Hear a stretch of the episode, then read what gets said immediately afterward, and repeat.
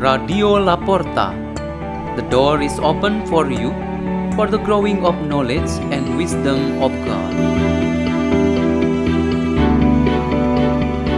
Delivered by Father Peter Tukan SDB from Salesian Bosco Gerak Boleng in Labuan Bajo, Diocese of Ruteng, Indonesia.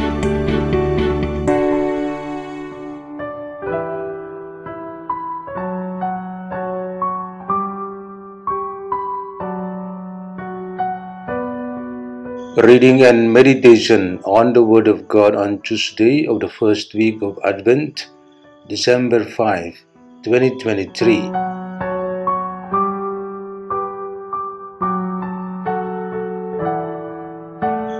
Our reading is taken from the Holy Gospel according to Luke chapter 10, verses 21 to 24. Jesus rejoiced in the Holy Spirit and said, I give you praise, Father, Lord of heaven and earth, for although you have hidden these things from the wise and the learned, you have revealed them to the childlike. Yes, Father, such has been your gracious will. All things have been handed over to me by my Father. No one knows who the Son is except the Father, and who the Father is except the Son and anyone to whom the Son wishes to reveal him. Turning to the disciples in private, he said, Blessed are the eyes that see what you see. For I say to you, many prophets and kings desired to see what you see, but did not see it, and to hear what you hear, but did not hear it. The Gospel of the Lord.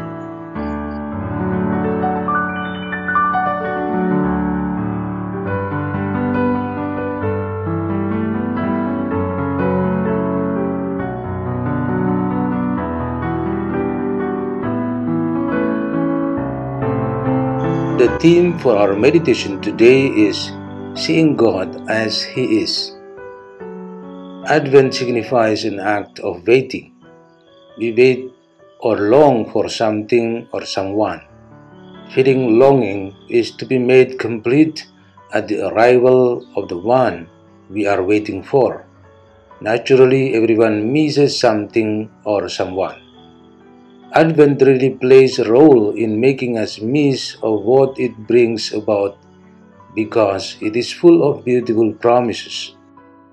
Christmas is also even more powerful and makes us miss all the more because all the promises are to be realized. Our reflection today displays one of our universal longing, which becomes like one package with the achievement of our goal of dwelling in the kingdom of heaven to live with God in His glory. The universal longing is that we will see God as He is. You don't know how many times we imagine what God's figure is like and we don't stop doing it.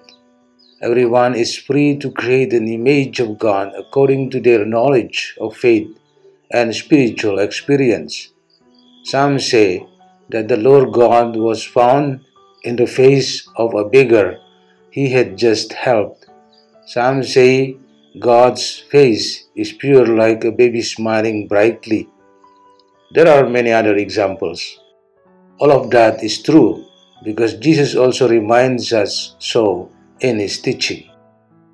However, God's actual and true self revelation will still occur, namely at the end of time.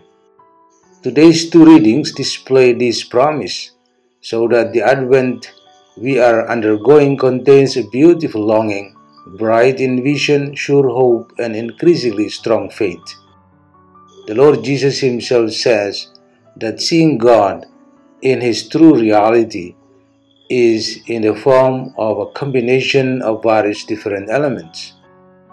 That communion began with him being in the Father and the Father in him.